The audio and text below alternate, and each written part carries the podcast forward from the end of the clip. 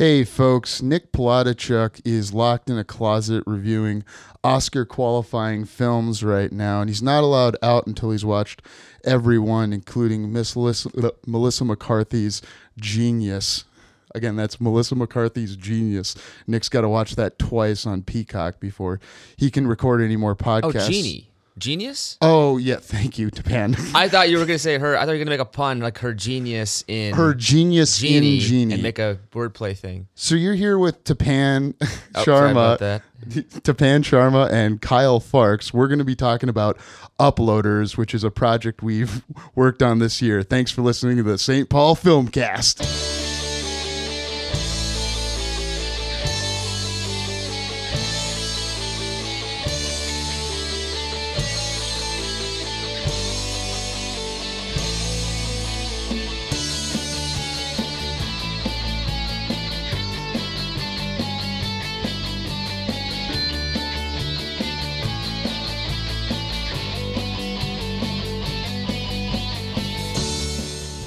I just thought of Spy because I was just thinking Melissa McCarthy, right? Like that Yeah. was that was her.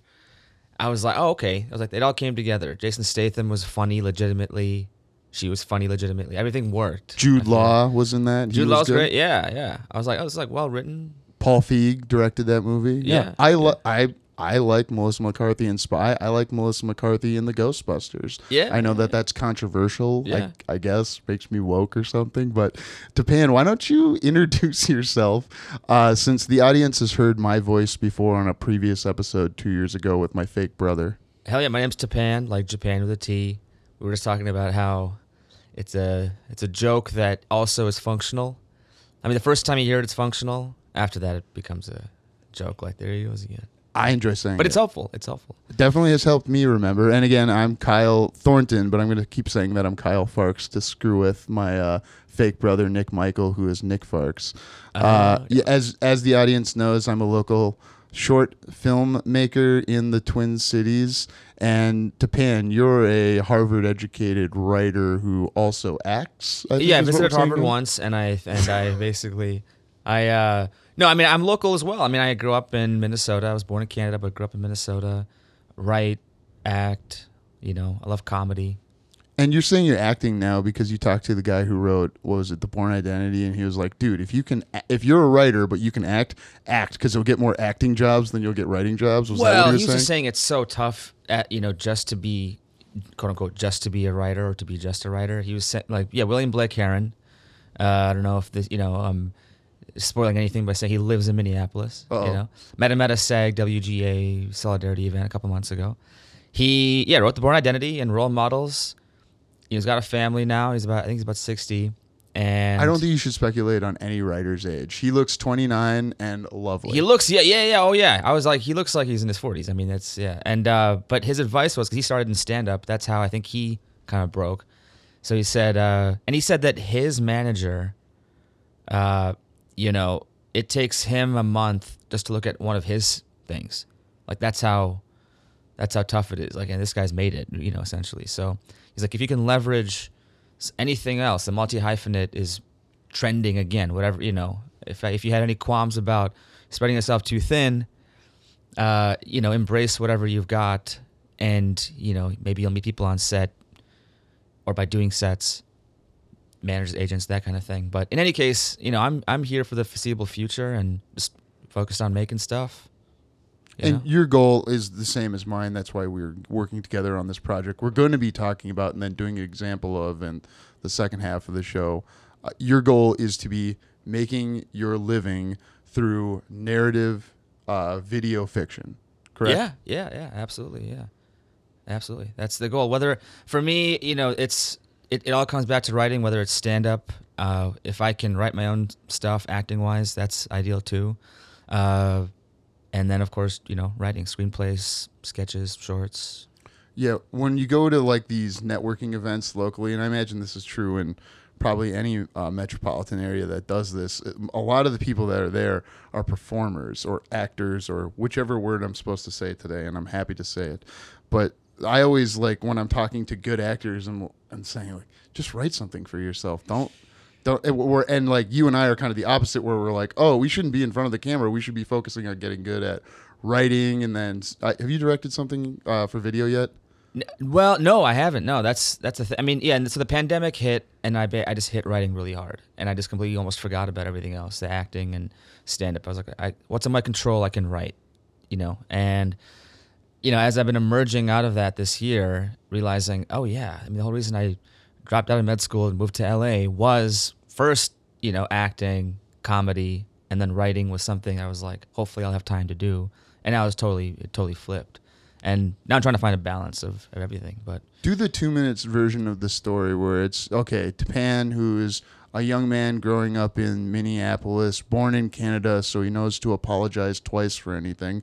Yep. Sorry and sorry. yeah, Um, what what start there? I yeah, I don't, I don't want to beat around the bush, but you did go to Harvard. That is an accomplishment, and I respect and resent that. About No, I mean, you. look, I yeah, I was uh, I was a good uh, student. Uh, you know, I I but I do remember, yeah, that the interview for Harvard, where he was like, he's like, you got three people's resumes here, and I was like, huh? Like, and I was, I just didn't realize how I just loved so many things, academically, and non-academically, and you know, it's like, how do you say no to to Harvard? You know, in hindsight, it's like, uh, it does. I don't think it matters where you go. It just it's what you do, and so.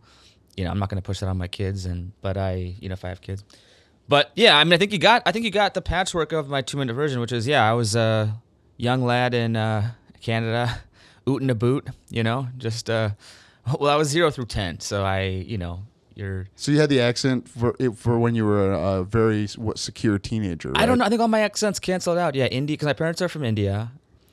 Again, I was born in Canada. I grew up in Minnesota, which is the Canada of the U.S., of course. And I think everything just split three way. I, I, so I don't have any accent that I don't think. So your Harvard uh, interviewer kind of looked at you and said, "Hey, you have too much going inside of you," and you're like, "Yeah, I contain multitudes to start with." No, I, I think he.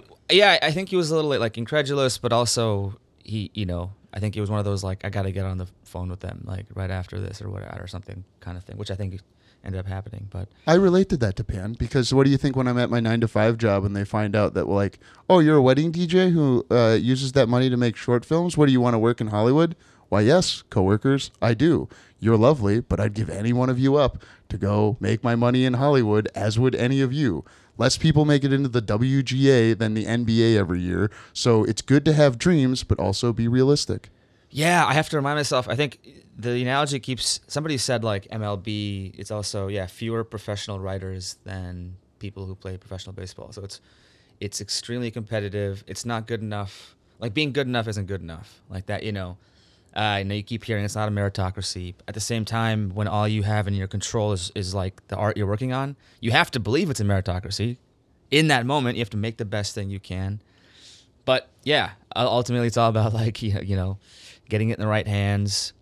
You know, getting people who who champion you, believe in you, and you know, if you don't have money, you know, I grew up without money, and you know, a lot of student debt, all that stuff. So it's like, okay, what can I can I make this the best thing possible? And then after that, knowing that that itself might not meet the threshold, it might be. Yeah, it's not a, it's not necessary or sufficient, is, is to put it that way. But uh, I mean, you see a lot of bad things out there. There's all all kinds of reasons for it, but you can't uh, use that as a template. Like, wait, wait, oh, wait, wait.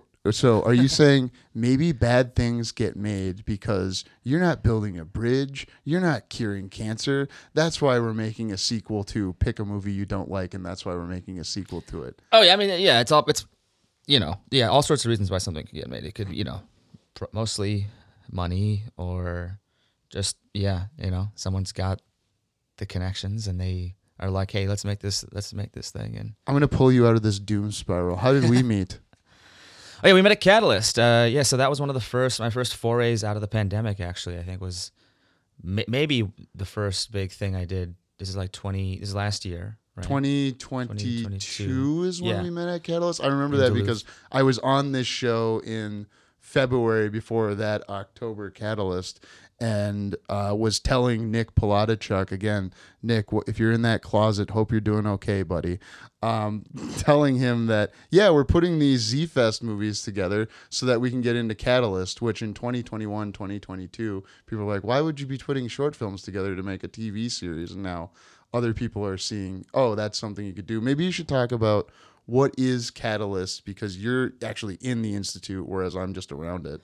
Well, yeah, I I mean you're you probably got you know your own you weigh in your own experience. I mean, my, I'm still kind of figuring it out myself. I know it's a storytelling kind of database platform network where you know people you, you can upload your projects and you you know you go to the, the the festival and you see you network you see movies you see uh you know speakers so i mean it's and yeah it was i mean it was a great experience so it's funny how we met was actually at one of those you know what normally could be a contrived networking event that's how we met we met we broke up into small groups we were asked to we were just around each other in the same circle of five or six or seven people and that's how we met. So it worked. with Emily Dickinson's granddaughter, actually. Do you remember Oh. that? Emily Dickinson's granddaughter was there. i don't remember that I remember that because my friend Victoria Main, who will be, I hope, uh, chagrined that I'm mentioning her right now, was also in that group, and they were demographically similar. And you and I, we we were, you know, good boys, and we let the, the the women speak so that we could listen in that group. That's what I specifically remember about going to that networking event that was put on by Michelle Miller and Mary Conroy. Mary, who had come up to me at 2021 Catalyst when I was pitching and said, "Oh, you actually make stuff. Good job. Keep doing that." Yeah, yeah. No, it was. It, I remember just yeah, excited to meet people and you know who were in the industry in Minnesota, and yeah, it was good. I mean, this year was a little different, and I wasn't able to make it up there, but you oh, for did. 2020. Yeah, Yeah, the- yeah. because they couldn't because of the strikes, they couldn't have the same. Like when I was there in 2022, this is the this is my sales pitch for Catalyst Yeah. is, hey, you can go to Catalyst and pretty much anyone can sign up for the uh, anyone can enter pitch thing. And when I went and did it, like the first first time I did it, I was Mary was the I got like to call her the exam proctor, Mm. and then everyone else in the room was like who you were competing with. But when I went uh, the in 2022 uh, the guy who was the showrunner for the first season of Stranger Things, who also may or may not live with his family in Minnesota, was there, and a guy who had started, um, I think it was what was Catalyst called before it was, it was ITV Fest or something like that. One of the guys who had wrote on Community and was a writer on the Goldbergs, who had started Catalyst before it was Catalyst, was there. So these guys were in the audience just asking oh yeah, questions. Stephen. Steve Basilone? Basleoni, yeah. Basilone. Okay, I don't know. I wasn't. I wasn't going to drop famous names because they're they they've got agents and managers. I'm mentioning names of people that I want to get agents and managers. Nice. Smart. hey Steve, how you doing? Um, actually, I texted him a video uh, when we were at this year's Catalyst because Fat Jesus Kyle, who I now call Sweet Baby Jesus Kyle, you'll meet him. Don't worry. Nice. Uh, he had rented a boat to stay on, so Oh. he he wanted to show me and his uh, goofy friend who was with him, who was like his muse. So we did a fake MTV Cribs.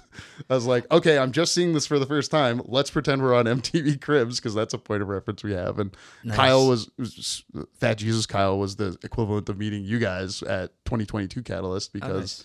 Hey, same age. He's from Chicago, you know, and like how Carlos was from New York and Hans was from LA, but they both had ties to other places. And then, yeah, Yeah, yeah. No, um, yeah, it would have been fun. It, I remember it was a fun time last year, and I think this year was set up to be basically purely fun. I mean, in a, in a way, right? I mean, that, the idea was like, don't worry about the competitive stuff because you, can't, you can't sweat it. So it's just network, meet people, I- exchange ideas, stories. All you that. know, off that as two guys that have gone to festivals before, it's a funny thing that like it's not sports where one and one doesn't equal two all the time. Sometimes one plus one actually equals three because when we were in Nashville, for instance, with Catalyst people that we mm. met in Duluth, Minnesota, it was, oh, wait a second. Even though we think there's a competition, there's no real competition because we are uniquely the people from around the country who have like we're not in yet, but we have the ability to put presentations together that then compete against one another. The, the presentations are what competing. I'm not competing against Kyle or Hans. I see them as potential collaborators someday who happen to be in my community where there is a competition that exists to help improve the community. That's a really good distinction, actually. Yeah, because yeah, you're right. I mean, really, the idea is you push your pitch to such a level that when it's out in the marketplace, you know, it, it catches eyes. It's like, you know, actually winning, you know, or losing or whatever. It's not. It's not about that. It's really just, you know, okay, how can I make this pitch as entertaining, as gripping, tell my story, and then, you know, whether you win or not, then you still have something that's functional. The So- night you and I met, we had competed against each other. You, me, and Hans. Carlos wasn't in Oh yeah, this pitching competition, but we didn't know who was advancing because you and I had st- signed up for the all skate, and I was just happy to go second, be done with it, and then whether or not I advanced, it was didn't matter. Yep. But just that we'd done it was like uh, I think Hans likes to quote, quote I think it's Brene Brown, where you, you you don't listen to people up in the stands you listen to the other gladiators mm. because they have the experience and you know have something to say to you just from a different perspective Totally. Yeah. In fact, I remember now that it was really good to just get back on stage. That was the first time I've been on stage in a long time, you know, since the pandemic. And so just getting in that mode, practicing a pitch, getting on stage, talking to people, it, that was huge. And I'm glad, I'm so glad I did that. And I mean, we're proof positive about the, you know, I guess warm fuzzy thing we're trying to talk about because even though and you and I didn't see each other's pitches, we're aware of the projects we were pitching there and you know, that's helped us get to know each other better, but then we were like, "Oh, okay, it's a new year. Let's put something together." Before we even realized there'd be a pandemic, or excuse me, before we realized there'd be strikes that Right. would you know, scuttle any sort of competition this year, we started working on that back in January of this year. And what did it take us? Uh, do you want to kind of talk about that and what it is? Oh, yeah, yeah, totally, totally. And and please jump in too. I, I, uh, you know, we called it Jump. uploaders, but a couple of, you know, podcasters uh, who have a movie review podcast and potentially get into other, you know, topics, but really movie centric. And I think the cent- I think the funny thing about it was first realizing it seems like a cliche idea, but it is. We don't. There is nothing like this out there. There Something should be more TV shows about podcasters. The only one we could think of was Yeah. Only Murders in the Building, but we're not doing a crime podcast. We're going to do a uh, four camera sitcom where it's it's old technology to show a new technology thing, and then intersplice it with the movies we're going to be the movies that aren't real that we're reviewing, so that the audience gets to see them and have a taste and basis of comparison. Exactly. Yeah. There's a, you know, there was a, a podcast that I unfortunately haven't listened to called In Defense of, which I thought was a really, you know, kind of cute idea and a way to sort of, you know, talk about, mov- you know, movies that might not be well reviewed or well received in a new light. And we, because we were thought, you know, we don't want to be, you know, even though making movies is a, is a privileged thing, it can feel like punching down because we don't actually know the story behind how a, movie got made and you know a writer tried their best or a director or, who, or whomever. So we're like okay what do we do? Oh let's just make fake movies you know within this world that can touch on real things but then we get to exercise our own creativity. We get to you know make a little short sketches or you know short films or whatever. And uh and we're we're partly lampooning ourselves, partly lampooning the industry, but we're also there's a heart of genuine love for the for filmmaking that hopefully will come through. Detroiters is really, uh, I think, it's a good comp where there's humor, there's heart. Uh, they get silly, you know. I think there there are a couple of sort of Who are the Detroiters? admin. Uh, you know, it was a Tim Robinson and Sam Richardson, lovely duo, great stuff. I think From Michigan, leave. like myself. Yeah, yeah, they made it local. They made it really, and I th- so I think that's. I think unfortunately only got two seasons, but you know, I when I found that after I think you should leave, I was like, oh, this is a really kind of cute, cool idea. Uh, and then so just sort of, I think that sort of infected uploaders in a in a good way. two friends working together who also have their own unique personalities. How do we enable? Because uh, Tim and Sam were like a duo, kind of like how Nick and I are the Farks brothers, and then I'm forming a different duo with you that is the Uploaders. Yeah, yeah. Uh, like kind of there can be like up yeah, Siskel and Ebert, odd couple thing going on in the background too. There's there's even like Frasier in the background of the idea of having this sort of you know radio show. It's so in a way it's rooted in I don't know cinema and sitcom history. So it just seems like a seemed like a no brainer idea. So What I like about talking about movies is that we're talking about proxies for things that are hard to talk about. Mm-hmm. For example, like making us an odd couple. What are and this will be fun for me. What are the ways in which Tapan and Kyle are different from one another? oh, I don't know if I can answer that myself, but You have some answers, I'm sure. I, I well you know I I don't know if I've dialed down and like So analyzed our how they're Venn reflected in the show. Let's go with how they're reflected in the show. There's an easy answer, I would say. Yeah. So I, what we decided is that, uh, you know, you, you're the family man. You've got uh, you got the wife and kids. I'm like, uh, you know, for some reason unattached in the show, and and I think uh, you know you. Well, you can speak to your character, but uh, you know, I'm. It, it's a parallel of my real life with you know heightened and you know depressed in different ways, but somebody who genuinely is looking to make it in the industry, uh, but you know needs an outlet to sort of vent about you know the lack of the lack of progress or the lack of this or that or the other about you know and this podcast becomes a way to sort of channel that ambition but in a way that could in the show end up hurting the character too because we're talking about if you end up you know pissing off the you know a director that you act, might actually, might actually want to work with okay cool like was that worth it you know so what about what about what do you think? I'm gonna come back to you, but that made me think about Seth Rogen talking about how sometimes like a celebrity will come up and like punch him because mm. he said something and he's he can't remember. Oh wait, did I make a joke about you? Um, what mm. I thought is interesting, and I'm not going to talk about me because I'm from the Midwest. I'm going to talk about you. What I was interested in is that you have this perception that it's become a cliche for Asian family movies from everything from uh, everything everywhere all at once and you'll give me some other examples where it's always about keeping family together and i think that's true of all cultures is that all you know all cultures would say building families is an important way to keep the species going. But you're kind of i feel saying we want to see specifically south asian characters in other types of light. I think of the example of the good place where they specifically have the uh, east asian guy. They think he's a monk, but then he's on the show like Homer Simpson level dumb all the time, mm. and it's hilarious, and it's a it's turning on its head.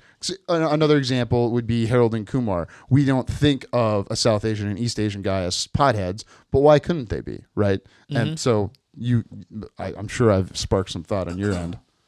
Yeah, well, what what I noticed, and again, I, I this is something I'd noticed, and then something I'm like, okay, it's starting to become, you know, a trend that could become, you know, a cliche if you know because if it has less and less impact, which is the idea of like Asian versus Asian, you know, within the family. And I was even just over the pandemic, I was noticing, um, yeah, everything everywhere, everywhere all at once, you know, turning red.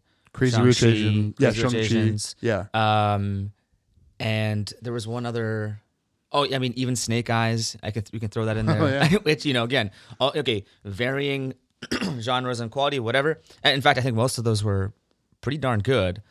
Um, but I just noticed, yeah, I wonder why that theme keep, kept coming up. And obviously, they're not like trading notes and you know going, okay, we're all gonna we're all gonna collude, and this is gonna be the the story we keep repeating. But I just was like, okay, I think I think we've hit that note enough now where I want to, you know, I, I don't want to see, you know, it's not a, it's not even a surprise anymore. We're like, oh, the bad guy turns out to be, you know, their own family member. Yeah. And then because there's also, again, again, this is not a knock on any of these movies, but once once you see that arc a lot, you go, well, there's a, there's, there's sort of lower stakes because you're like, well, there's no way it's not going to resolve itself. Yeah, if you know, oh, it's going to be the dad. It's my dad. Yeah. Uh, I'm your this father. yeah, exactly. It's not. It's not Star. Yeah, oh, yeah. Well, exactly. It is Star Wars in a way, but in Star Wars, at least at that point, you thought, oh, maybe there is a chance that, you know, some harm will come to one or the other, and one gets vanquished, or, you know, whatever. But uh, yeah, it's just something I noticed, and I thought, okay. I mean, that's why I wrote uh, sort of a different spin on that with the model minority was a short that you know presented at the Minnesota Film Festival, and the idea was that like the dad is not a tiger dad. It's not it's not dad versus son. It's not Asian versus Asian. It's like they're both confronting this model minority myth together and figuring out okay, what do you how do you navigate that? Where's that coming from?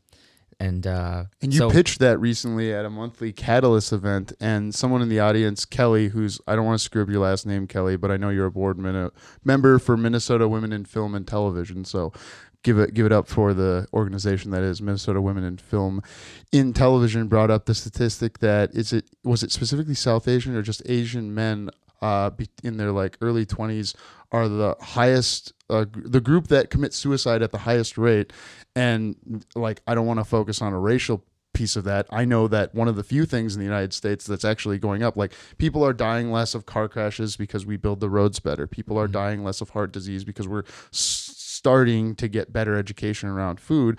But people are dying of suicide more because they're giving up, they're losing hope. And um, I think about that with like, why do I like I and my brand of comedy are not Family Guy.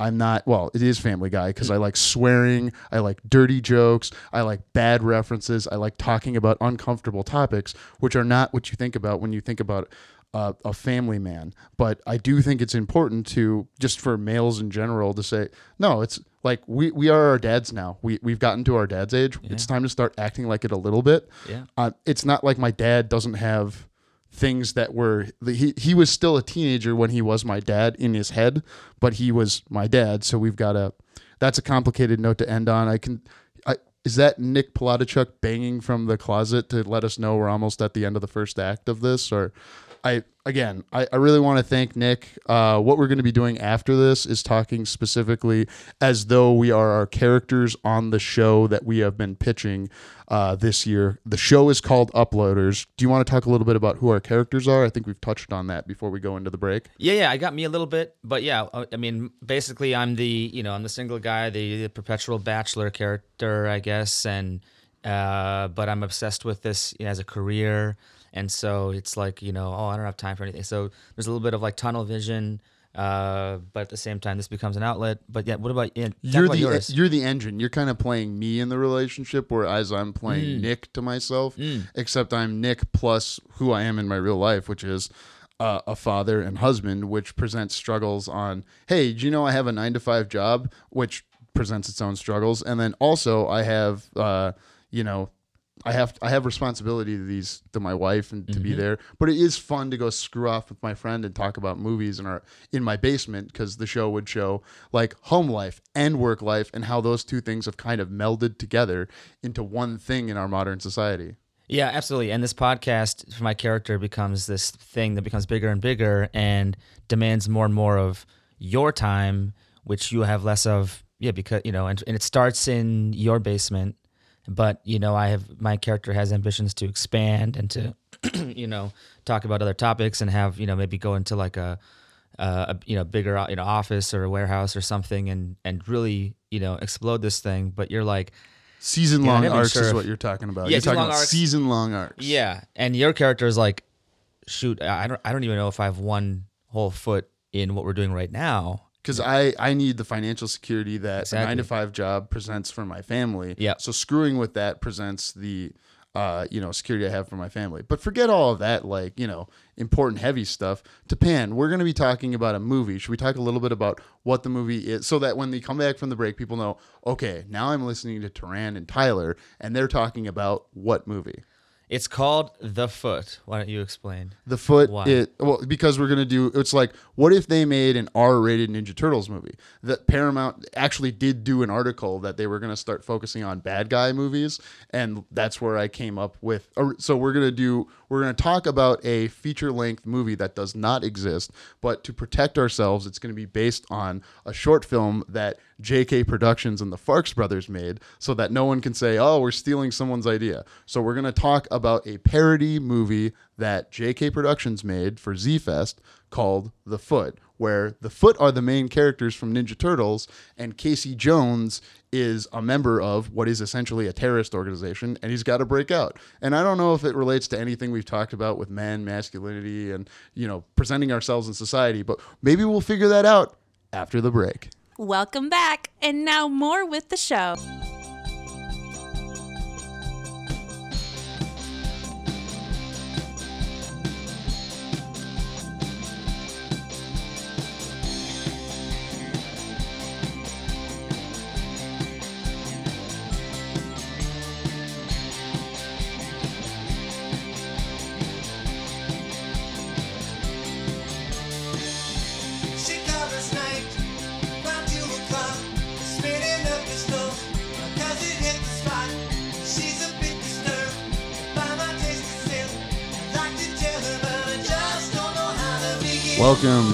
Cinema Uploaders. I'm here as Tyler. And Taryn. up my heart whenever you're here talking about movies with me. We're in sync. It's perfect. Yeah, that's the only way I want to be is perfect harmony with you, baby. Um, before we say bye bye bye, we're going to be talking about the Foot, which is an R-rated Ninja Turtles movie, which we each saw and have opinions about. But first, we like to start by saying where our heads are at from the week of things we've been watching. Taryn, what did you watch this week? This I promise you uh, will be honest. I uh just going off the NSYNC riff there. I've been watching season two of Fargo. I've been rewatching it, and it's it's wonderful. The one that takes place before the movie, but came out after the first season, which also took place after the movie. Right right now, I'm not actually sure. Well, yeah, I mean, yeah, 1979. I that's what they in the opening thing. It always says 1979. So it took place before. It hasn't. I don't think I'm. I think I'm seven or eight episodes in, and it hasn't quite connected to the movie. But again, the whole point is that like it doesn't matter, and also it's been connecting loosely the whole time, right? I mean, they just they remix the elements and come up with something fresh. Noah great. did an interview where the only thing that like carries over from the movie to all five seasons they're on now uh, is that line that Marge says to the guy after he put Steve Buscemi in the uh, wood chipper, which is something that. So what you did all this for just a little bit of money? It's like Mm. people will do bad things for money. It's like why? That's not that much money. Yeah, well, I, well, I do remember again, not to spoil it anything, but the first season does tie in explicitly with the The movie. money, yes. Where Yeah, the when money- they lose the money is how Oliver Platt was able to open his chain. But then I noticed even this time around, I didn't know like you know. So you said the wood chipper in Yeah. Mm-hmm. season two. There's there's a meat grinder. So they did uh, you know there's uh they're twins, and I think there was the Ewan, Ewan McGregor season that also had twins. But then there were the twins in the bar in Oh, in, yeah. in Fargo that both had the same. So I was like, there are things I had didn't realize were references the first time I saw I watched it because you're so engrossed in the story. It's so well told. It's amazing cast. Each person in the cast, Ted Danson. I mean, I mean, uh, they all could. They're all headlining their own stuff, but they all show up in this ensemble, and they're just they're amazing. Yeah, and it that's what you want when you're redoing something is to have a great story that works on its own, and then oh yeah, uh, like there's that thing that relates to the other thing, but if you didn't know that, not a big deal. Versus other things, they'll be like, and here's us doing the thing we, that worked in the first Yes. movie. Exactly. Nothing feels shoehorned. Uh, everything feels organic, and again, it doesn't matter if it actually happened or not. They say it did, and it Well, yeah, that was yeah. a joke the Coens joke- made up. Exactly. Exactly. Um, but yeah, what about you? What are you watching? I, I took my daughter to see Wonka yesterday, What do and you think? I well, I I actually am a fan of musicals coming back and musicals having their day as they did, you know, decades and decades ago. Hmm. Because like you don't see musicals made that often and I'm I'm totally I the musicals work because children can watch them and old people like them. So What why do you not? think about? I just read an article about how people uh, they're trying to trick people into watching musicals, like by not revealing sometimes that they're even musicals. I think that's the case with uh, Color Purple, uh, which I didn't realize until they they that they, mentioned it's it. a musical remake of with The Color Wonka. Purple? I'm trying to think. Did they? Say that it was a, a- musical. It's not clear in not the trailers. You're correct. Yeah. So what do you think about? I mean, what do you think? What do you, about that strategy? Do I trick do- people? Uh, I, I think you have to do it because people have a perception of musicals that yeah. I, I, I don't I don't know. I, I think it's fine to trick people because I remember I've had the experience of oh no I didn't realize this was going to be a musical. It was Littlefoot or something I saw with my niece ah. where I didn't expect so many songs to be in the movie and my I think she was four or five at the the, the time out of the mouth of babes right. Uh, she's like, yeah, a lot of the movies I see have songs in them. So, Yeah, no, and I think I think you're right. People, there is a stigma, or for some reason, the people are just like, "Oh, I just don't like musicals. I just don't watch them." And um, you know, you want to get people to see something good, and you don't want that prejudice to. There's an idea yeah. that these things like in uh, what's going on in society they looked at the how comedies did after 9-11 not to bring down the house but you know certain the weirder the comedy does a bigger thing after because we want escapism and maybe Hmm. after a pandemic and uh an historic year of labor strikes. There is just enough bad going on. You know, there's two wars going on right now. Maybe some singing and dancing won't fix it, but at least take your mind off of it. Yeah, yeah. I, I mean, look, I mean, Moulin Rouge when I was a you know kid, one of my favorite movies of all time. Uh, you know, but uh, and it you know did really well. I think I'm pretty sure it was very popular, but It was. Yeah. I was alive at that time, and it was. yeah, I feel like that was hu- huge, and so it's weird. To, What's up? I listened to that song recently. It's stuck in my head.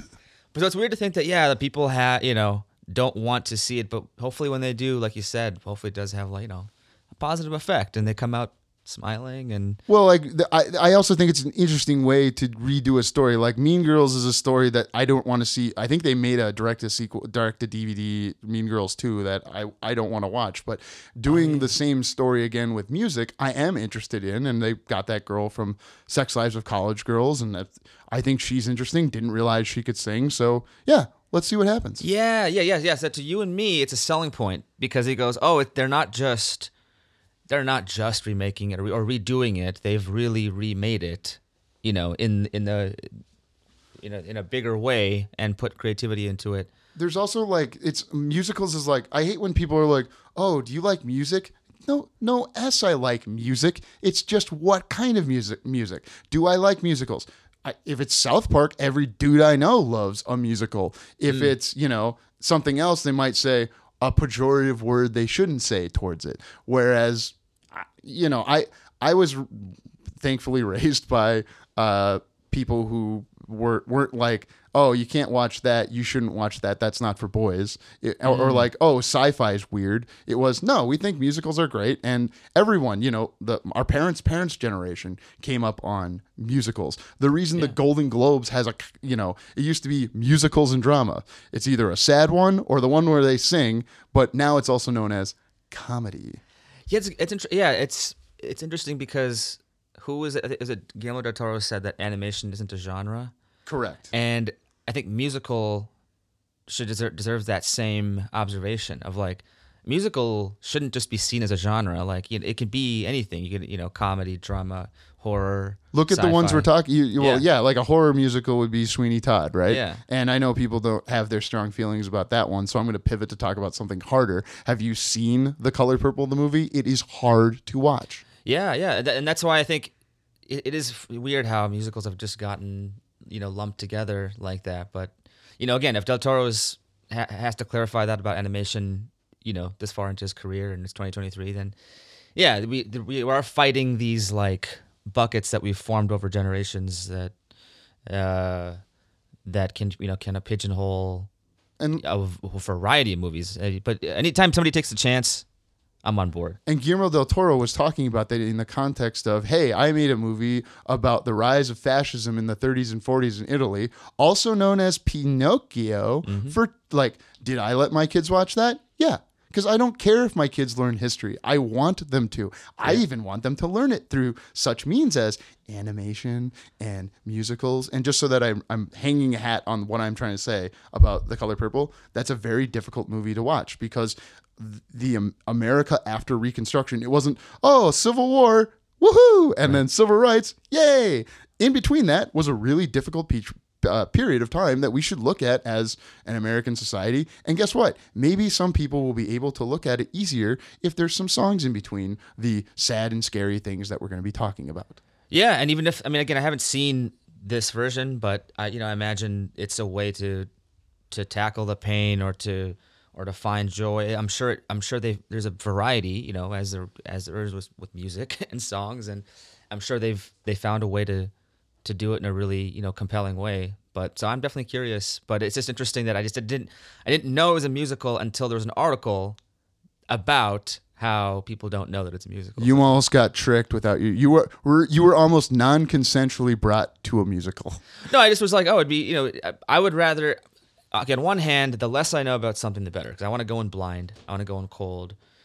But at the same time, you find out little tidbits about you go, oh, that piques your curiosity. You're like, Well, yeah, because you want it to be fresh and new and off but still fresh and idea of what you're getting into. Yeah. Yeah, well, you want well, I because you don't like you want to be surprised, but you don't like when you're surprised in the wrong way.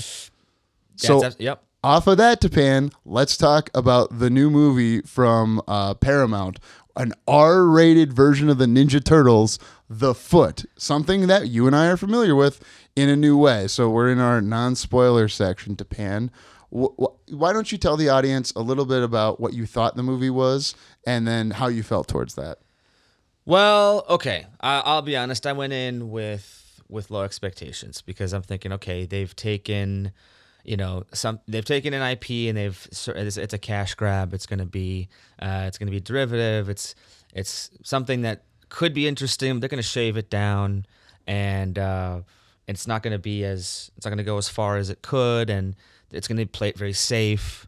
And uh, Can I ask you a quick question? Were heads cut off and were arms cut off? yeah, yeah, that's yes, yes. Uh, but for the so we can get into we can get into yeah we can get into I guess that's the style. spoilers. Well, I mean, it's in the not trailer, for the movie that oh, Yeah. that's gonna this one's gonna be violent. The turtle, the, the I, I I won't spoil it that how many turtles you see, but if they use their weapons, that would cause lethal damage in some cases.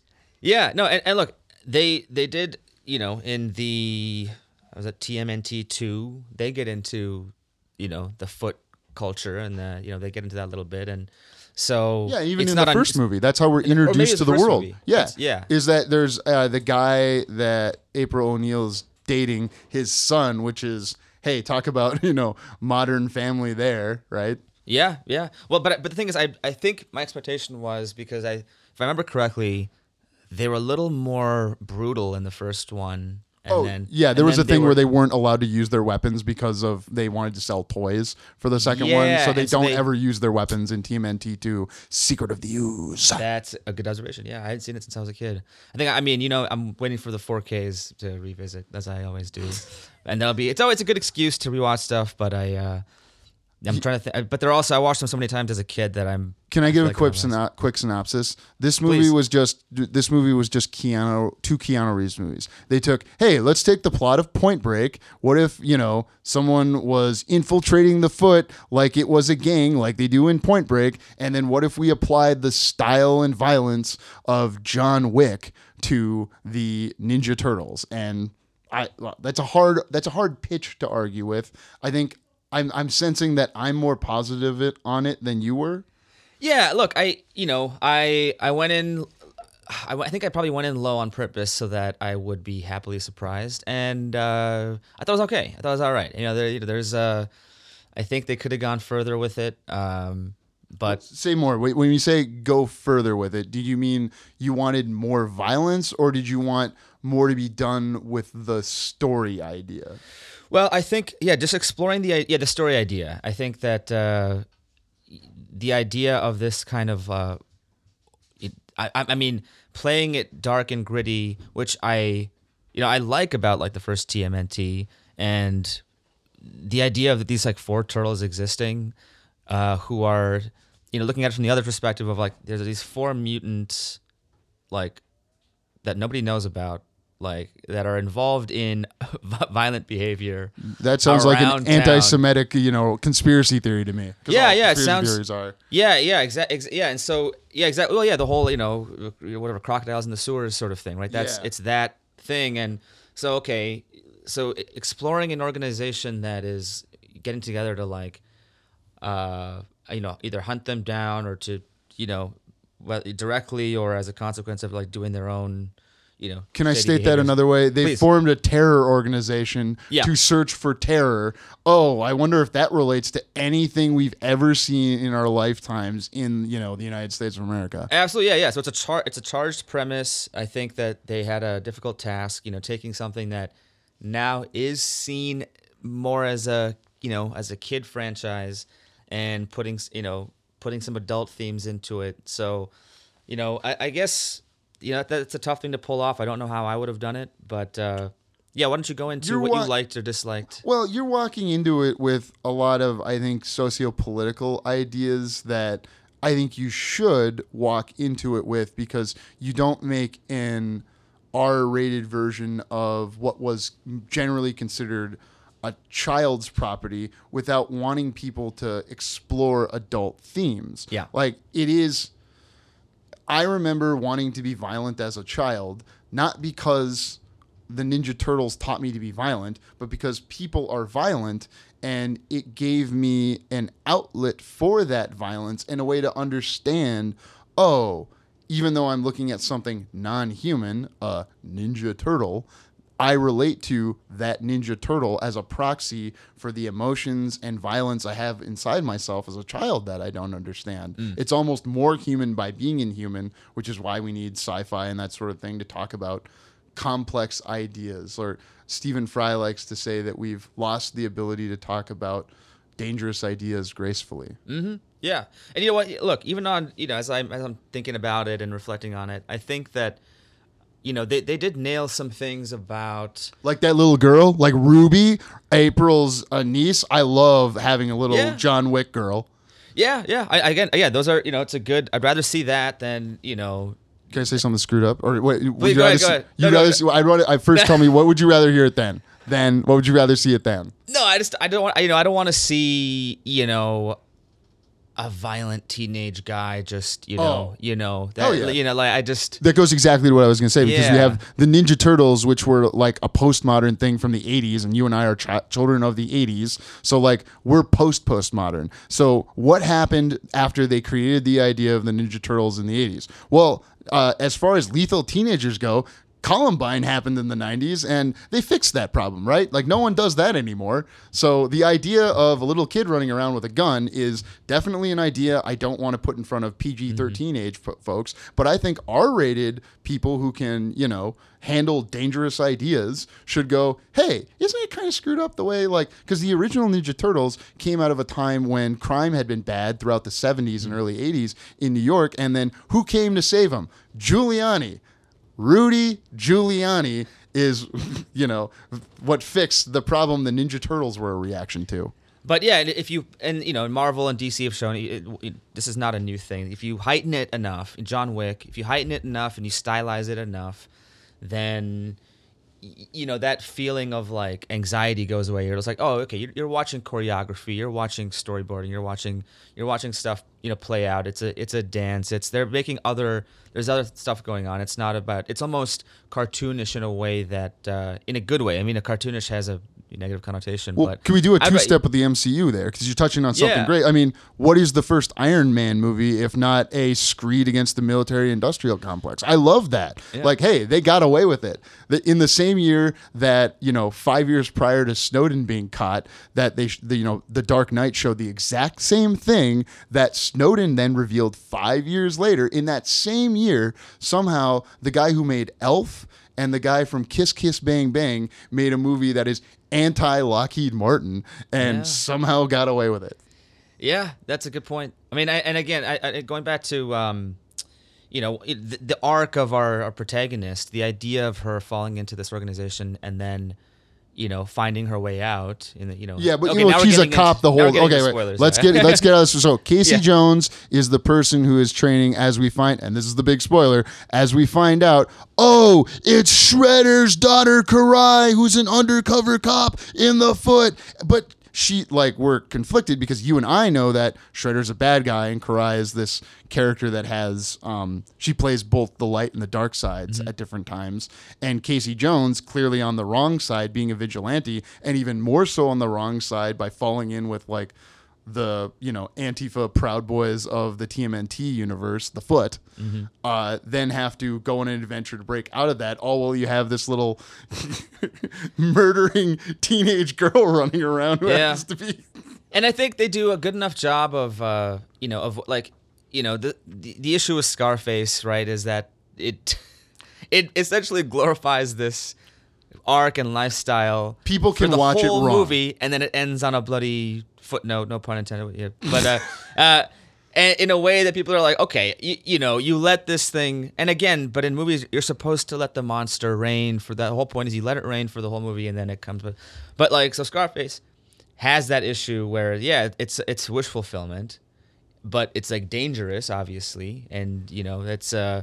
And it so the messaging is gets money, and it has inspired uh you know a lot of rap. It's inspired a lot of you know where it's like wait a minute this isn't a good guy though. So but in this case you know they do get it right where it doesn't glorify her arc. You you, you know your You mean her being a cop arc? Well, no, well, her her like being sucked into this, uh, Yeah. yeah, sucked into this world where, Seeing that they kind of have a point because that's the that's a good bad guy kind of has a point. yeah, and she successfully finds her way out, and th- there is tension of like, okay, we don't want her to to see her go deeper, but we also do because we're we're curious about the dangerous and the unknown, and and how and how does this work, and that's you want her to succeed, but in succeeding, she's also you know obviously compromising herself. So I think again they had a difficult task. I think they gave it a good shot. So I think you know I can't. I don't want to be too unfair. if the idea is explored like if the, the next movie is like the dark knight versus Mm. some if they go deeper with the idea and make the world bigger i think then you'll look back on the first one the foot as being better it's like john wick 1 doesn't get into all the stuff with coins and different blood oaths and like i- Mm. Right. impossible suits that exist in the later John Wicks, but you still need that first one to be the. It, it's this one d- played the Fast and Furious playbook. Hey, what if our first movie is Point Break, and then our second movie can be Miami Vice? Yeah. So if the second movie is Two Foot Too Furious, I can see you being like, well, this is not exploring the themes and ideas that that first one Yeah. introduced. No, that's a, that's a good point. I mean, where yeah, what do you? I mean, what's the news on this? Is there are they making another one? Are they where are they going with this? Well, I would imagine they sign what's his name, Nicholas Bolt and Emma Slate, and the main, the you know the main three, Erica Kay, that pop star from Japan, to Yeah. uh, a, a multiple movie contract so that they can keep going at least with the humans because we only see the one or two possibly Ninja Turtles in the movie, and I imagine they'll. You know, in in subsequent films, show us more of the Ninja Turtles, and I'd like to see them do like maybe what they're going to do with the Batman too, and you know how the I was going to ask you, what's your pitch for the? Yeah, what would you do for the? Oh sequel? well, like I think you definitely have to start getting into the idea of. Um, I'd like to see an East Coast versus we- or not East Coast, East versus West I, West ideas because the you know um, Splinter and Shredder are coming from. Uh, very east, you know, like Yeah. martial. They studied martial arts, which is a way of th- doing things in the east. Like I'll, I'll talk about it in a way that instead of talking about martial arts, like talk about medicine. Like there's Eastern and Western medicine. Western medicine is, hey, we'll give you a pill for that, we'll fix it. Whereas Eastern medicine is, how can we over time? And my answer to that would be both things are good. So I want to see.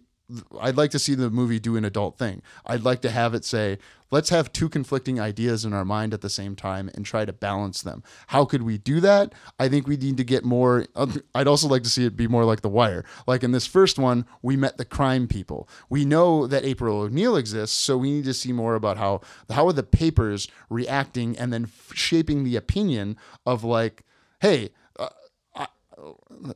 the cops, for instance, are neither a good nor bad thing. They are a tool of society, and depending on how we set policy in place around the you know individuals who serve in you know uh, the blue live or whatever I'm supposed to call it these days is is is, you know is what's important. So how I want the movie to challenge the audience to think about what are these structures within society and then how do we react to things in fear that maybe we shouldn't.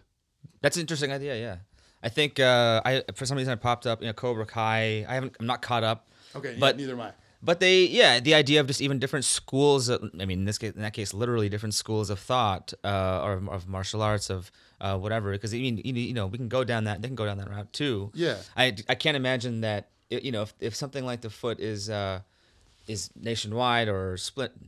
Oh, like they have then- different foots. have- That's something that the Ninja ide- Turtles haven't touched on really. Yeah, That's a and- great and the idea. of, of course, like you know, splitting up, splitting up the four. That's what terrorist cults ways. do, though. I mean, terrorist organizations, kind of like the Fight Club. You'd like to see like a sequel to. You'd like the next movie to be a sequel to Fight Club. Because basically, how do yeah, how do these four, you know these four kids? Because they're still we're not gonna we're not gonna leap forward in time. They're still Yeah. they're still teenagers. The idea of them surrounded by this world, like I, I mean, So you want to see youngsters? What does that mean? What you want to see youngsters like teenagers in the you know R-rated world. You want and you want to focus on the. You want to make it more turtle centric than human centric, like this movie was. I don't know, yeah. Which I, I believe was Yeah. clearly for budget reasons. I think they made it for like thirty. Like because if you're gonna make a R-rated movie, you're not gonna make as much. They probably don't think this will crack hundred. So the budget had to be like thirty to sixty or something or Yeah. whatever they're reporting. If yeah, and I mean yeah, that is a good point. If they if they don't have much focus on the actual turtles and it's, it is mostly about the foot, like. I mean, I will say they didn't go full uh, on you know Morbius or where it's just like the the protagonist doesn't exist at all. They didn't do that, which I so I, I again I'll give them points for actually, you know, uh, not ignoring that. Oh, But it was still like one of these villain centric movies. Like yeah, we've where it's just the villain, but the like the origin of the villain Yeah. was in relation to the hero, so it doesn't doesn't make as much sense without you got to have the hero involved. Um, but yeah, I mean, if we're pitching ideas for like what they could do, it's like I, I like the idea of expanding the turtles more. But, you know, and Seth Rogen showed you can you can you know takes something in a totally new direction, and it's a hit. So- And society is clever enough to have live action white Spider Man and multicultural animated Spider Man at the same time and have both those movies do Yeah. really well and win awards. And Yeah. do you think do you think this thing's got a shot at any like the perf- there's no performance that's going to get nominated, but do you think any of the technical stuff does?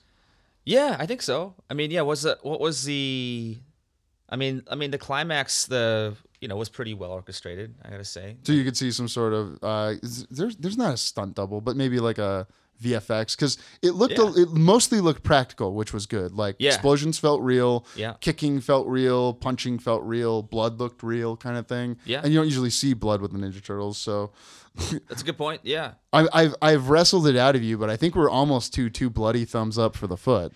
Yeah, I, I think I just went in I because part of me just was, you know, hey, like I I like my I like certain IP things, and so it's I'm not just against IP, but I always go in with like you know some skepticism, especially if I know it's like oh it's gonna do well. I feel like I don't need to be as a, as much of a champion for that thing. How I'm did like, you walk "Ah." into the Wolverine versus Logan then? Because the, the, like the first Mm. the first Wolverine, uh, not you know Wolverine Origins, not re- regarded as the highest form. of That was disappointing. I think that's why I go in with low expectations because I was like, I went in with, to that one with, with such high expectations, and I, I think I I also used to just watch trailers a lot, Mm. and then you get locked into what that trailer is.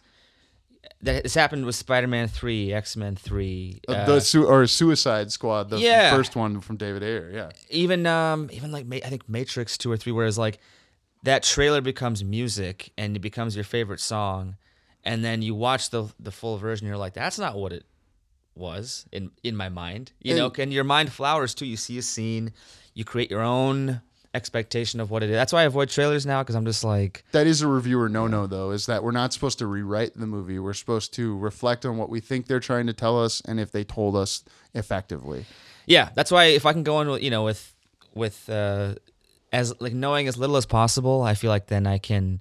I don't even like to know who's in it. Sometimes, you know, if I, I like it to be a surprise. Like, oh, there's Brad Garrett, or you know, there's or who, whoever it is. Because Tobey Maguire is in Spider Man Yeah. Three. Oops. um, anyways, uh, Anyway. as always, uh, Tran, like to let you have the last word. Thanks for reviewing the foot with me. thank you.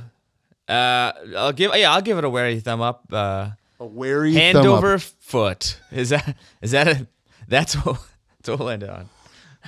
Thank you. Please listen next week, even after that joke.